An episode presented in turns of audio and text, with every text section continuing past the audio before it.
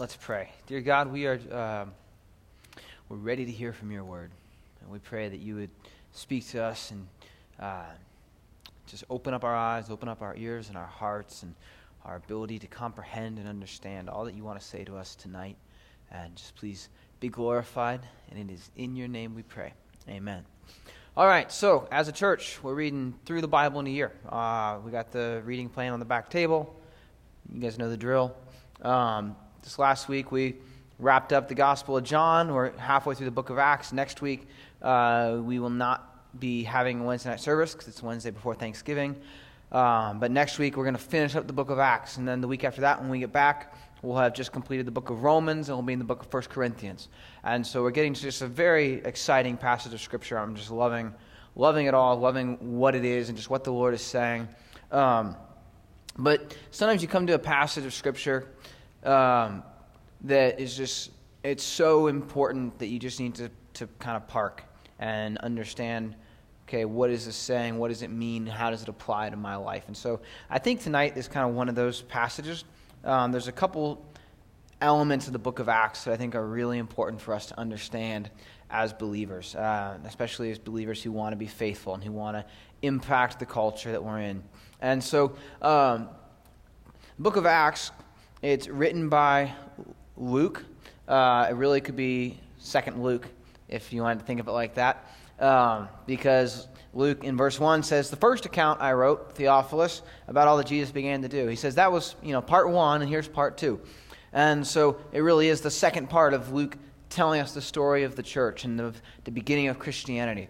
And um, so if that just helps you to think of it, put it in context a little bit, this isn't a new thing, it's just a continuation of a thought, okay? But Acts is a unique book in that it actually has a God ordained outline because Jesus gives the outline for it uh, himself. So if you look at chapter 1, verse 8, um, Jesus is talking to his disciples and he says, You will receive power when the Holy Spirit has come upon you.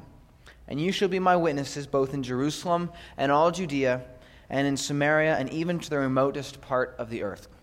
Okay? So that's the outline of the book. Because the outline of the book of Acts is here's what happens the Holy Spirit comes upon the disciples, and then they're his witnesses. And we get to watch um, chapters 1 through 7. We get to watch them be his witnesses in Jerusalem and Judea. Chapters 8, chapter 8. We get to watch them be his witnesses in Samaria. And then chapter 9 through chapter 28, we get to watch the gospel go to the ends of the earth. And we, right now, are living the fulfillment of that right? Because the gospel has come to, in a lot of ways, the remotest parts of the earth, okay? Um, the U.S. is about as far away from Israel as you can get. The gospel has encircled the globe. And so, but tonight, the thing I want us to really uh, dial in on, okay, is this word that Jesus says. and He says, You will receive power when the Holy Spirit has come upon you. And it's. Um, you know, we try to not get, you can get like way too into, not way too, but you can get pretty into the Greek and the verbs and the tenses, and, and sometimes you can sort of get so into the details that you miss the big picture, but sometimes it's important to stop and really look at the details, okay? And so when we're talking about the Holy Spirit, and when we're talking about the role of the Holy Spirit as it pertains to the individual believer and as it pertains to the church, it's important for us to understand that the Bible uses three distinct prepositions to describe the role of the Holy Spirit in a believer's life. Okay? And that's with, in, and upon. And if you're curious, there's it's three separate Greek prepositions. We're not just pulling this out of English translations of the Bible. Okay? Um, but as we're looking what is the gospel teaching? What is, what is the Bible teaching us? It gives us three distinct perceptions of the role of the Holy Spirit, okay? So we're going to get to this one that Jesus gives us here upon. But first, I want us to go to a couple others. Um, so if you would, flip to John 14, verse uh, 16 and 17. And I should have put bookmarks in all the spots I'm going to flip, but I didn't. So I'll be flipping right along with you guys. Um, in John 14, verse 16 and 17, Jesus again is speaking, and he says, I will ask the Father, and he will give you another helper, that he may be with you forever. That is the Spirit of truth, whom the world cannot receive because it does not see him or know him. But you know him because he abides with you and will be in you. And those are two distinct prepositions, okay? So what is with? Well, if you flip over one page, depending on your print size, to John 16, verse 8, um, Jesus it says, And he, when he comes, and that's Jesus speaking of the Holy Spirit, will convict the world concerning sin, righteousness, and judgment. So the word with is an interesting role of the, of the Holy Spirit, and that the Holy Spirit is actually, we would say, with every person on earth. The Holy Spirit is here, and he's convicting the world of sin, righteousness, and judgment. That doesn't mean that every person is walking according to what the Holy Spirit would have them do, but it means he's alongside them. All right? It means he's, he's nudging them, he's pushing them. And, and if, if, you ever, um, you know, sometimes you'll talk to a person who wasn't always a believer, and they'll say, you know, somebody would share the gospel with me, and I wouldn't receive it, but man, I could not get it out of my head. Right?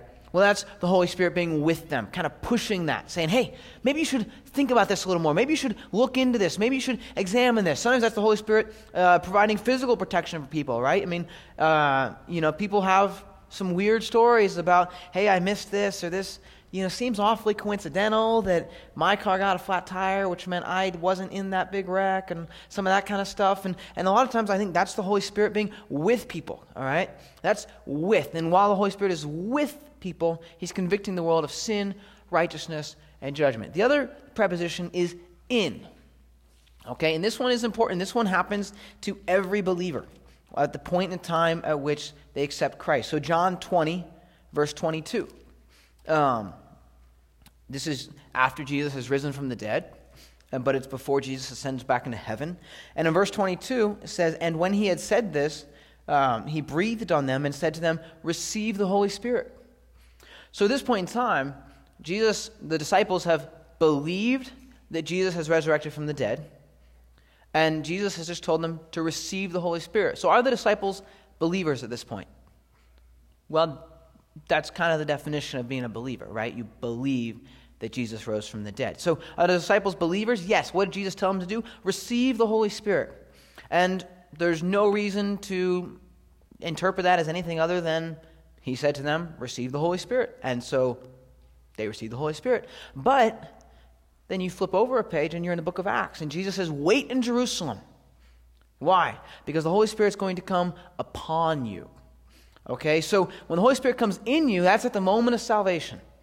All right? That's when the Holy Spirit is now, He's washed you, He's purified you, He's sanctified you by the blood of Jesus. And so God the Father sees you as holy and righteous, and you are going to heaven. That's the Holy Spirit being in you. But then there's a third preposition, and that's upon right? And Jesus said, You'll receive power when the Holy Spirit has come upon you, and you'll be my witnesses in Jerusalem and Judea and Samaria and the ends of the earth. So that's the basis of the outline of the book of Acts. All right, we're looking at un- trying to understand a little bit of what does it mean the Holy Spirit is with people, what does it mean the Holy Spirit is in people. But the book of Acts is all about what happens when the Holy Spirit comes upon people. All right, and so go to chapter two of Acts, verse one, and we're going to do uh, just some we're going to read a couple chunks here and try and go through them. It says, When the day of Pentecost had come, they were all together in one place, and suddenly there came from heaven a noise like a violent rushing wind, and it filled the whole house where they were sitting. And there appeared to them tongues as of fire distributing themselves, and they rested on each one of them. And they were all filled with the Holy Spirit and began to speak with other tongues as the Spirit was giving them utterance. Now, there were Jews living in Jerusalem, devout men from every nation under heaven. And when this sound occurred, the crowd came together and were bewildered, because each one of them was hearing them speak in his own language. They were amazed and astonished, saying, Why are not all these who are speaking Galileans? And how is it that we hear them each in our own language to which we were born? Parthians and Medes and Elamites and residents of Mesopotamia and Judea and Cappadocia and Pontus and Asia and Phrygia and Pamphylia and all these other places and we hear them in our own tongues speaking of the mighty deeds of God. And they all continued in amazement and great perplexity, saying to one another, What does this mean? But others were mocking and saying, They're full of sweet wine. So, so the disciples get filled with the Holy Spirit. They receive power. And the manifestation in this case is that they start speaking in tongues.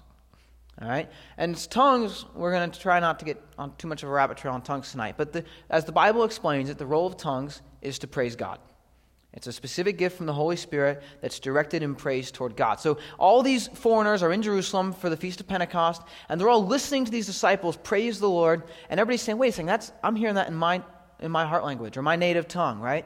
And so what's going on? This is kind of weird because normally, you know, I mean, people from Madison aren't usually fluent in Arab, Arabic and Chinese and, you know, Hungarian, right? And, um, and so, it'd be, you know, it's a little awkward, right? And so they're saying, What's going on?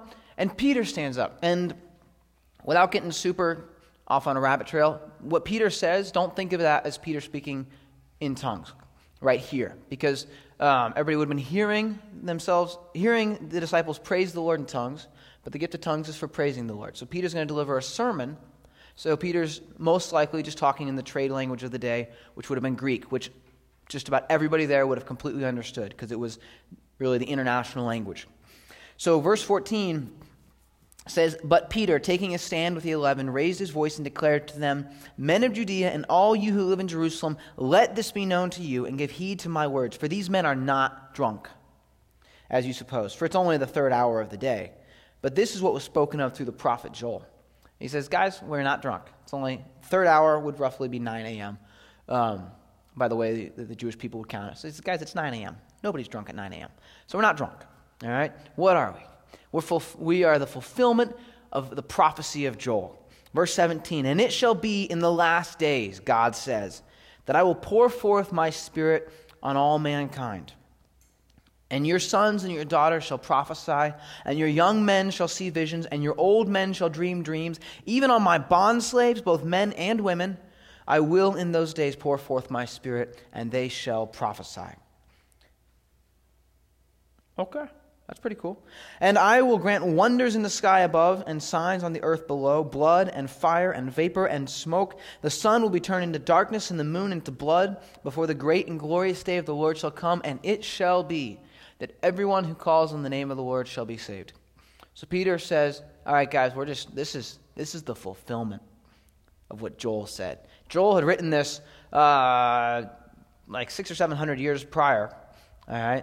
And Peter says, All right, first thing, first thing we should know what is the symbol, what is the power of the Holy Spirit coming upon the church symbolize? It symbolizes that we're in the last days.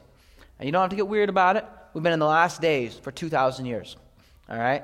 But we're in the last days. And we should live like we're in the last days because the, God, the Bible tells us that we're in the last days.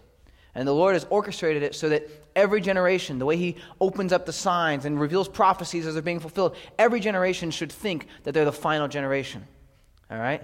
Which, by the way, I'm pretty convinced we're the final generation. I'm like super excited, but I'm not going to go off on it because I'm trying to stay focused. Because uh, if I do go off, I'll go off. But, um, but Peter says, here's what's going to happen the Holy Spirit's going to come in the last days. And oh, by the way, I'm going to pour it out on all mankind. This is not just for the Jewish people anymore. The gospel is for everyone. The power of the Holy Spirit is poured out for everyone. Okay? Verse 21 And it shall be that everyone who calls on the name of the Lord shall be saved. And he specifies sons and daughters, young men, old men, men and women, bond slaves. I will in those days pour forth my spirit on them. All right? So, the Lord is promising the Holy Spirit.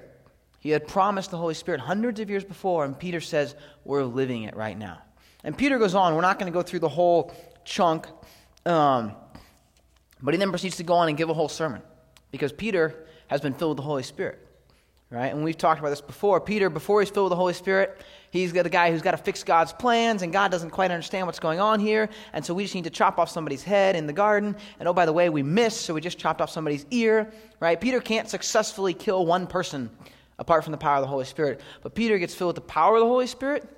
And in verse 30, sorry, verse 37, Peter delivers this powerful sermon. And it says, Now when they heard this, they were pierced to the heart and they said to Peter and the rest of the apostles, Brethren, what shall we do? And Peter said to them, Repent, and each of you be baptized in the name of Jesus Christ for the forgiveness of your sins, and you will receive the gift of the Holy Spirit. So Peter, and, and then it tells us later, there's about 3,000 people that get saved right here. All right? So Peter couldn't successfully deal with one guy apart from the power of the Holy Spirit. Peter gets filled with the Holy Spirit, and 3,000 people say, We've got to do something. We've got to respond to what we just heard. All right? So he gives them the invitation, right? What do you do? You believe in Jesus Christ, and you repent, and you be baptized in the name of Jesus Christ. All right? And then verse 39, this is and this is super critical for us. He says, "For the promise is for you and your children and for all who are far off, as many as the Lord our God will call to himself." There are movements within the church today that are alive and well that would say the gifts of the Holy Spirit were a specific manifestation of the Holy Spirit for the age, they'll call it the age of the apostles. And when the last disciple died out, the gifts of the Spirit, as we see them in the book of Acts, died out. And we don't have them anymore. And if we have them, they're weird and they're corrupted and they're tainted.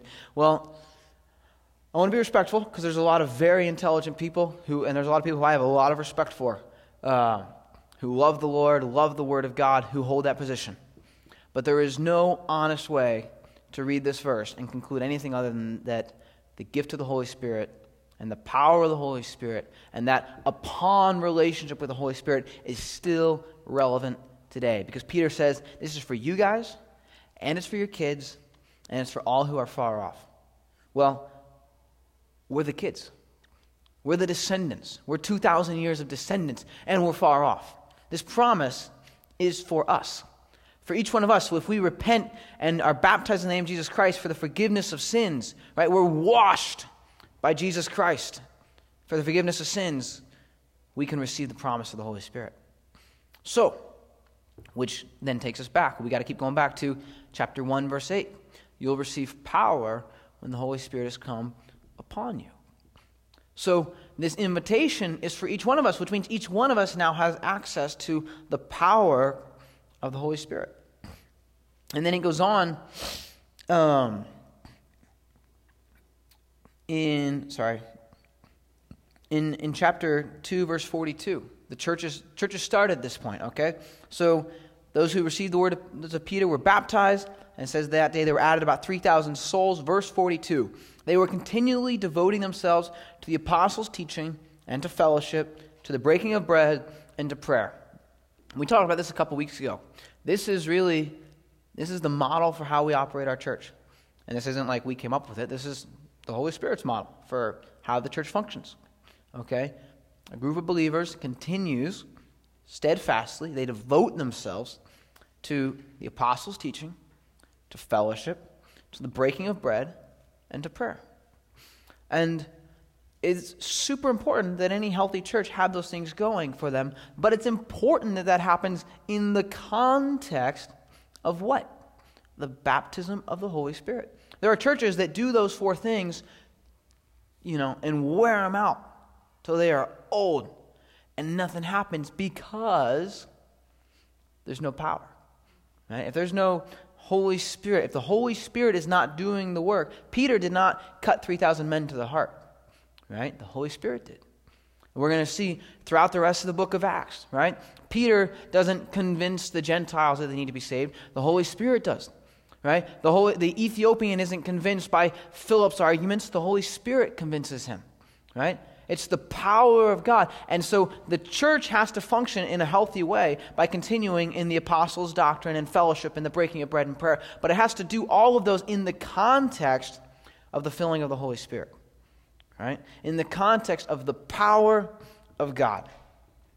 So, and, and I want to just give us a couple thoughts as we're kind of chewing on that. All right?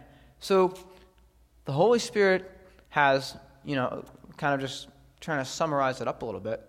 Holy Spirit's been given. He's been offered to each one of us, to each person who's willing to call upon the name of the Lord. Right? So, what does that look like? Right? Because that's you know that's where things can get a little dicey because it's like well i'm saved right like i don't have what does that what does that exactly look like so just a couple thoughts uh, maybe more than a couple it's probably like at least four um, but flip over if you would to acts chapter 8 and we're just going to look at kind of an example of how this could play out. And then we're going to try and go through, um, I think we'll have time to just look at a little bit of what does it look like when the Holy Spirit is working? What are some of the gifts and the fruits of the Holy Spirit, and how should that impact our lives, okay? But in chapter 8, uh, verse 12, it's describing uh, the gospel had gone to Samaria, which was a region in, in the Israel area.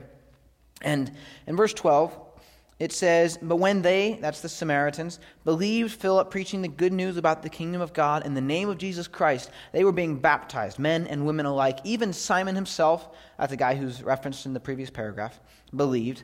And after being baptized, he continued on with Philip. As he observed signs and great miracles taking place, he was constantly amazed.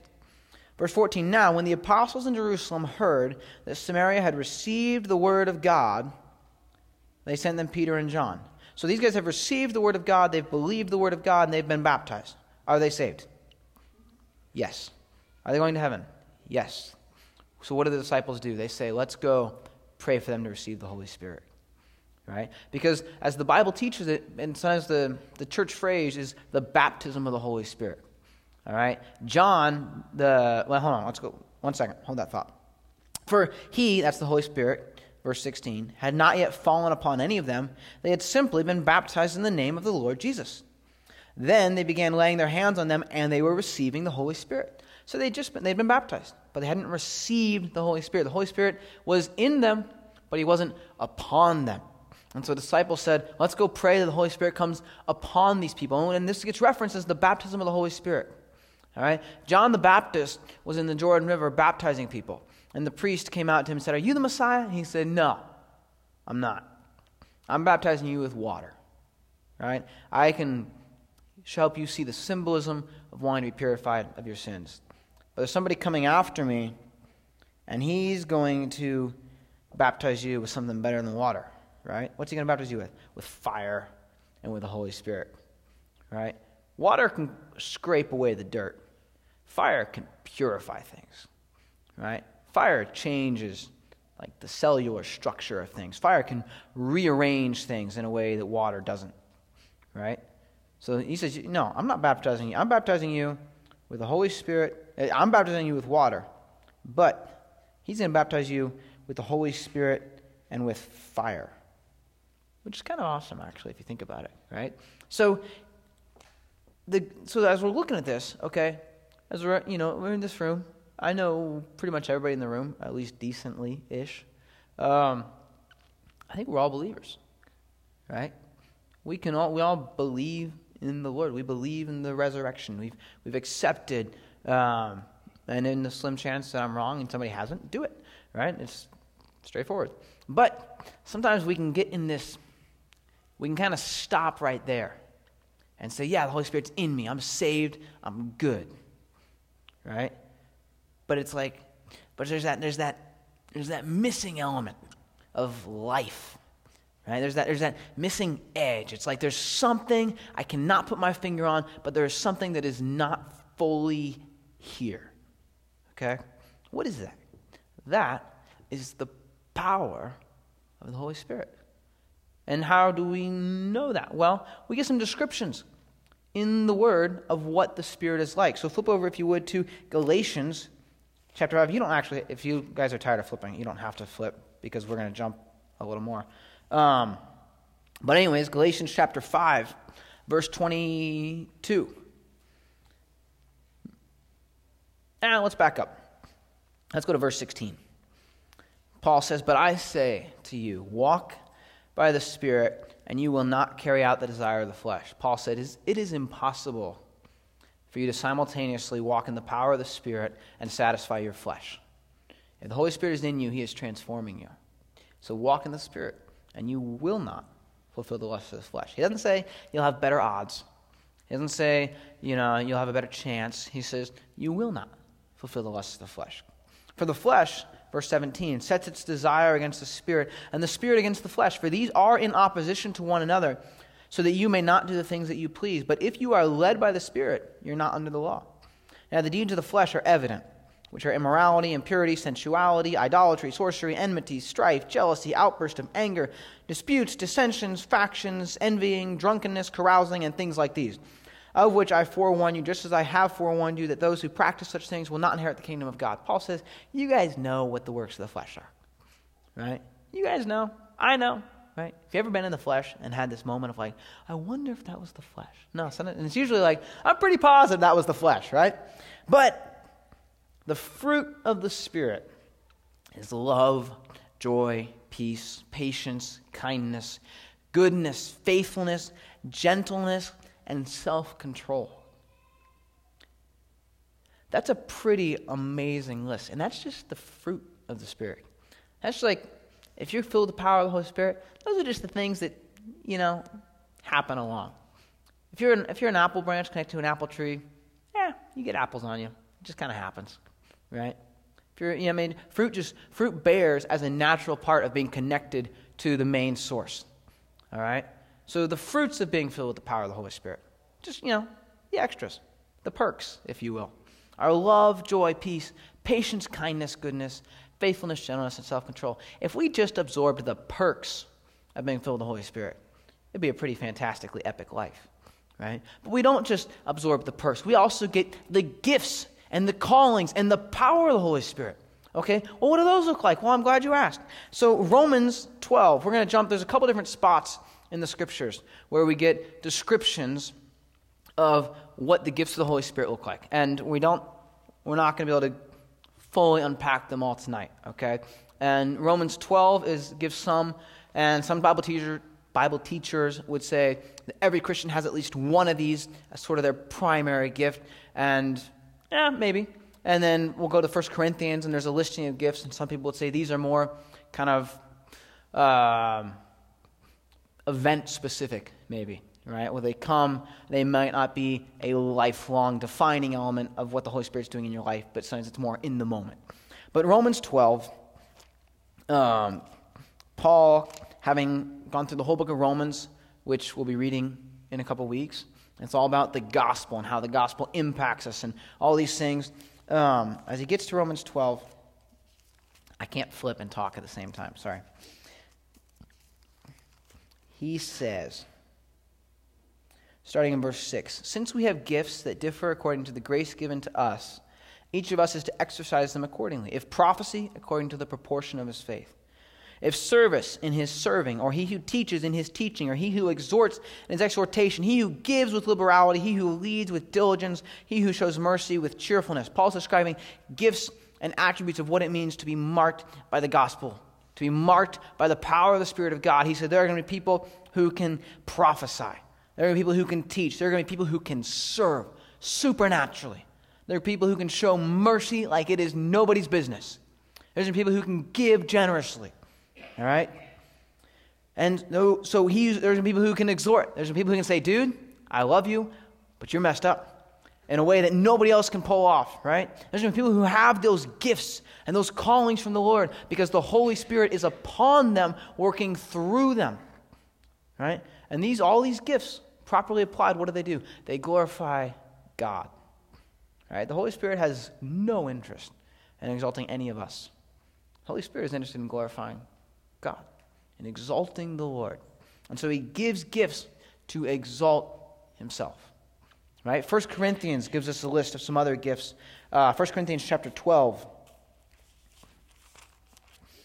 Paul describes, Paul says, to eat, but to each one is given the manifestation of the Spirit for the common good. For to one is given a word of wisdom and then he goes on and describes other gifts. He says there's words of knowledge, there's gifts of faith, there's gifts of healing, there's the effecting of miracles, there's the gift of prophecy, there's the gift of discerning spirits, there's a gift of tongues, there's a gift of interpreting tongues. Paul says these are gifts of the Holy Spirit. And a lot of these sound kind of weird to us, right? Because modern Americans aren't really into this kind of stuff, right?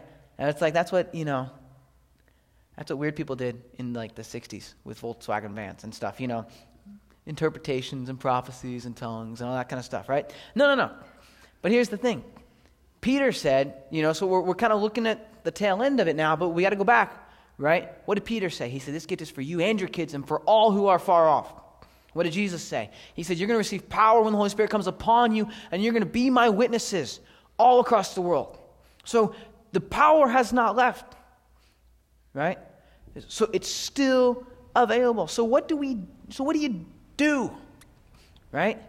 So the power's there, but my goodness, when you live in day to day life, it doesn't always feel like the power is there, right?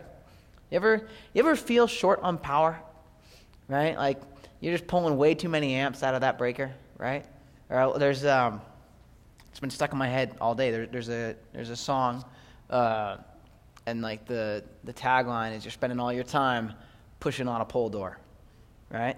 And sometimes that's what we're doing. It's like we're you know we're, we're pushing, we're gonna get there, and you know you can break the door down, you can shoulder it, you can blow it up, or you could just kind of you know pull it, right? You could just open it up. And sometimes that's what we do. We, we try and get obsessed with, like, well, maybe if we studied more of the Word, maybe if we prayed more, maybe if we fasted more, maybe if we did more time at church, maybe if we gave more money, maybe if we went on mission trips, maybe if we did this or this or this or this. And not that any of those things are bad in and of themselves, but if they are disconnected from the power of the Holy Spirit, they're worthless. They are absolutely worthless. But here's the beautiful thing how do you get the Holy Spirit? How do you receive the Holy Spirit? Right? What were the disciples doing when they received the Holy Spirit? They were in the upper room praying. That, that, that's, that doesn't say, you know, they weren't praying in Latin. They, they probably were praying in Greek, but you don't have to learn Greek um, just because Greek was what they knew. Um, but in the Gospel of John, we're almost done flipping through different places. But in the Gospel of John, chapter 7, verse 37. Now, on the last day, the great day of the feast, Jesus stood and cried out, saying, If anyone is thirsty, let him come to me and drink. He who believes in me, as the scripture has said, from his innermost being will flow rivers of living water. But this he spoke of the Spirit, whom those who believed in him were to receive, for the Spirit was not yet given because Jesus was not yet glorified. John says he was talking about the Holy Spirit. And it hadn't happened yet because Jesus hadn't been fully glorified yet. All right? But Jesus, what's Jesus say? He says, if you, if you want the Holy Spirit, if you're thirsty, if you're empty, you come to me. And what's weird, he says, you come to me and drink, and then living water is going to flow out. Right? Holy Spirit coming in us is a beautiful thing. When the Holy Spirit comes in for us for salvation, I mean, that's one of the most amazing gifts, right? And, and if it stopped right there, we would still be in absolute awe and gratitude to the Lord for what He's done, right? But He didn't just come in, He came in and now He can flow out, right? So if you're, if, if you're short on the power, if I'm short on the power of God living in my life, working, right? Then yes, you need to receive it, but we are not given the Holy Spirit just so we can absorb it and blow it up. We're given the Holy Spirit so they can then flow out for the glory of God, for the equipping of the saints for the work of the ministry. Right? We're given the Holy Spirit because God wants to not just work in us, He wants to work through us. Right? And so, really, from day of Pentecost onward, Book of Acts, it's, you know, the, the official title of the book of Acts is the Acts of the Apostles. And really, that's not, that's not what the book should be called because it's really the acts of the Holy Spirit. The book of Acts is here's what happens when people receive power because the Holy Spirit's come upon them. Right? So that's the book of Acts. And, so, you know, so if you want the power of the Holy Spirit, ask for it. Ask God to baptize you with the Holy Spirit. Ask God to really open your heart to receive it. And then be ready because He'll give it to you. And it might be a little bit awkward. It might be a little bit scary. There might be some promptings that you think, boy, that feels like the Holy Spirit, but I really wish it wasn't, right? There might be moments when you're like, I think I'm, I'm being called to say something. I'm being called to do something, right? To not just let the Holy Spirit flow in. I'm, I'm being called to let the Holy Spirit flow out right now. Oh my gosh, what am I going to do? Right? Well, do it, right? But if you want to receive power, ask for it. Right? If you want to find, you know, find somebody here and say, hey, would you pray with me to receive the baptism of the Holy Spirit? And sometimes the Lord gives that right away when you pray. Sometimes you pray, and it's a slow, gradual process. Right? And the Lord likes to work in each one of our stories individually. So I'm not going to stand up here and say, you know, if you pray right now, you will start speaking in tongues, because that's not, that's not really a biblical position to say that every person who gets baptized with the Holy Spirit will speak in tongues. Right? It's, I have no, I totally believe in the gifts of tongues, right? I really do. I believe they're active and alive today. I believe the Holy Spirit's glorifying Himself through it. I'm not saying that you'll receive the gift of healing, but I completely believe that the gift of healing is alive and well today. And I believe the Lord just might give you the gift of healing. He might give you the power through Him to pray for somebody and then watch them get healed. Right? And if He does, and He then, you know, tells you, go pray for this person to be healed. Okay, you know, go pray for that person to be healed. If He gives you, you know, a gift of discerning spirits, and you're like, man, there's this, you know, this person's giving me a sales pitch on some sort of religious thing, and there's something weird, right? Or a, or a word of knowledge to say, I know something that's going on right now, and I mathematically cannot know that, right? Or the wisdom to say, hey, there's, you know, there's a couple options here. I know on paper this one looks better, but it's just not, right? That's, um, the Holy Spirit wants to work through us right? And I think oftentimes we sometimes don't see it in the modern church because we're so reluctant to admit it. Because it forces a greater dependency on the Lord and a, great, and a lesser dependency on us. Because if the Holy Spirit is working, then, oh, by the way, we're not in control, right? We're not in charge. We don't get to call the shots, but my goodness, it's exciting, right? And so, you know, so if you're dry, go to Jesus. If you're empty, if, you, if you're short on power, if you're, if, you're, if you're pushing on a pole door, pray for the baptism of the Holy Spirit. And Jesus said, Let him come, and I will give it. Right? If you lack power, the power of God in your life, Jesus has promised to give it. He said, you know, you're, he's talking to the people. He said, you know, if your, if your kid came to you and asked you for food, you wouldn't give him a rock. He says, You're evil. You're sinful people, and you know how to give good gifts to your kids. You know how to bless your kids. He says, How much more do you think that my Father in heaven is going to give the Holy Spirit to people who ask? Right? You guys are depraved, perverted human beings, he said. And you know how to be nice to your kids. What do you think the God of all creation wants to do to his kids? Right? I mean, that's, a, that's just like a whole new level. Right? So, so the Lord wants to do something in each of our hearts. The Lord wants to open our eyes. The Lord wants to, to really, I think, blow our minds with who He is. The Lord wants to work in us, but He really also wants to work through us because He wants to be glorified. He wants to exalt Himself. And so, you know, I'm just encouraging all of us, and myself very much included in this. Pray for the baptism of the Holy Spirit. You know, and it is in some ways kind of a, it's, there's kind of a I don't call it like an entry point. There's oftentimes a specific moment when you'll say, I was baptized with the Holy Spirit, right? But after that, you keep praying for it.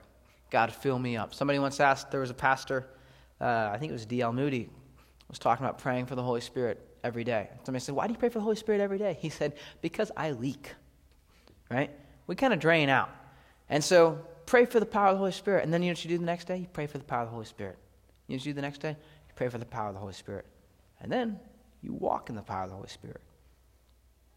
And it's, you know, it's not, it's, the, the beautiful thing about the gospel, the beautiful thing about how Christianity works, is it's so simple, and you can spend the rest of your life unpacking just how simple it is, right?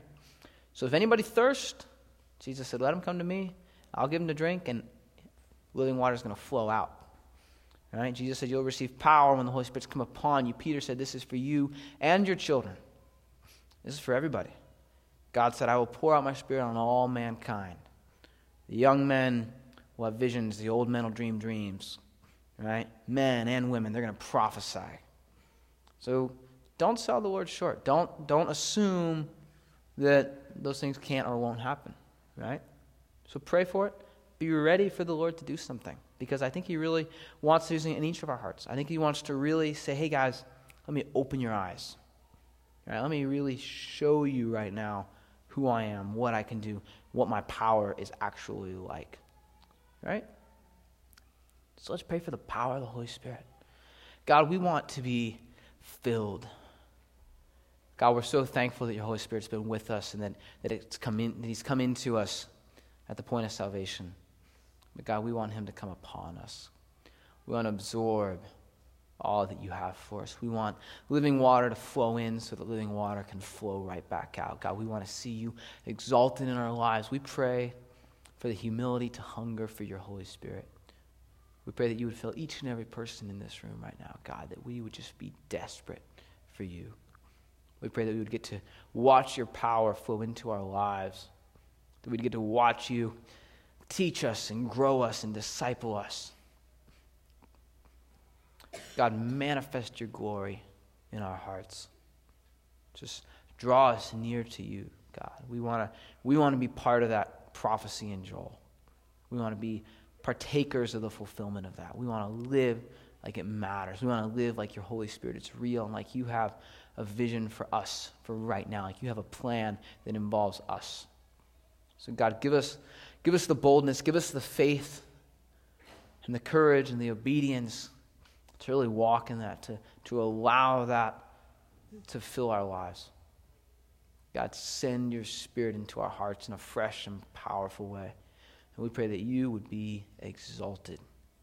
And it is in the name of Jesus Christ that we pray. Amen.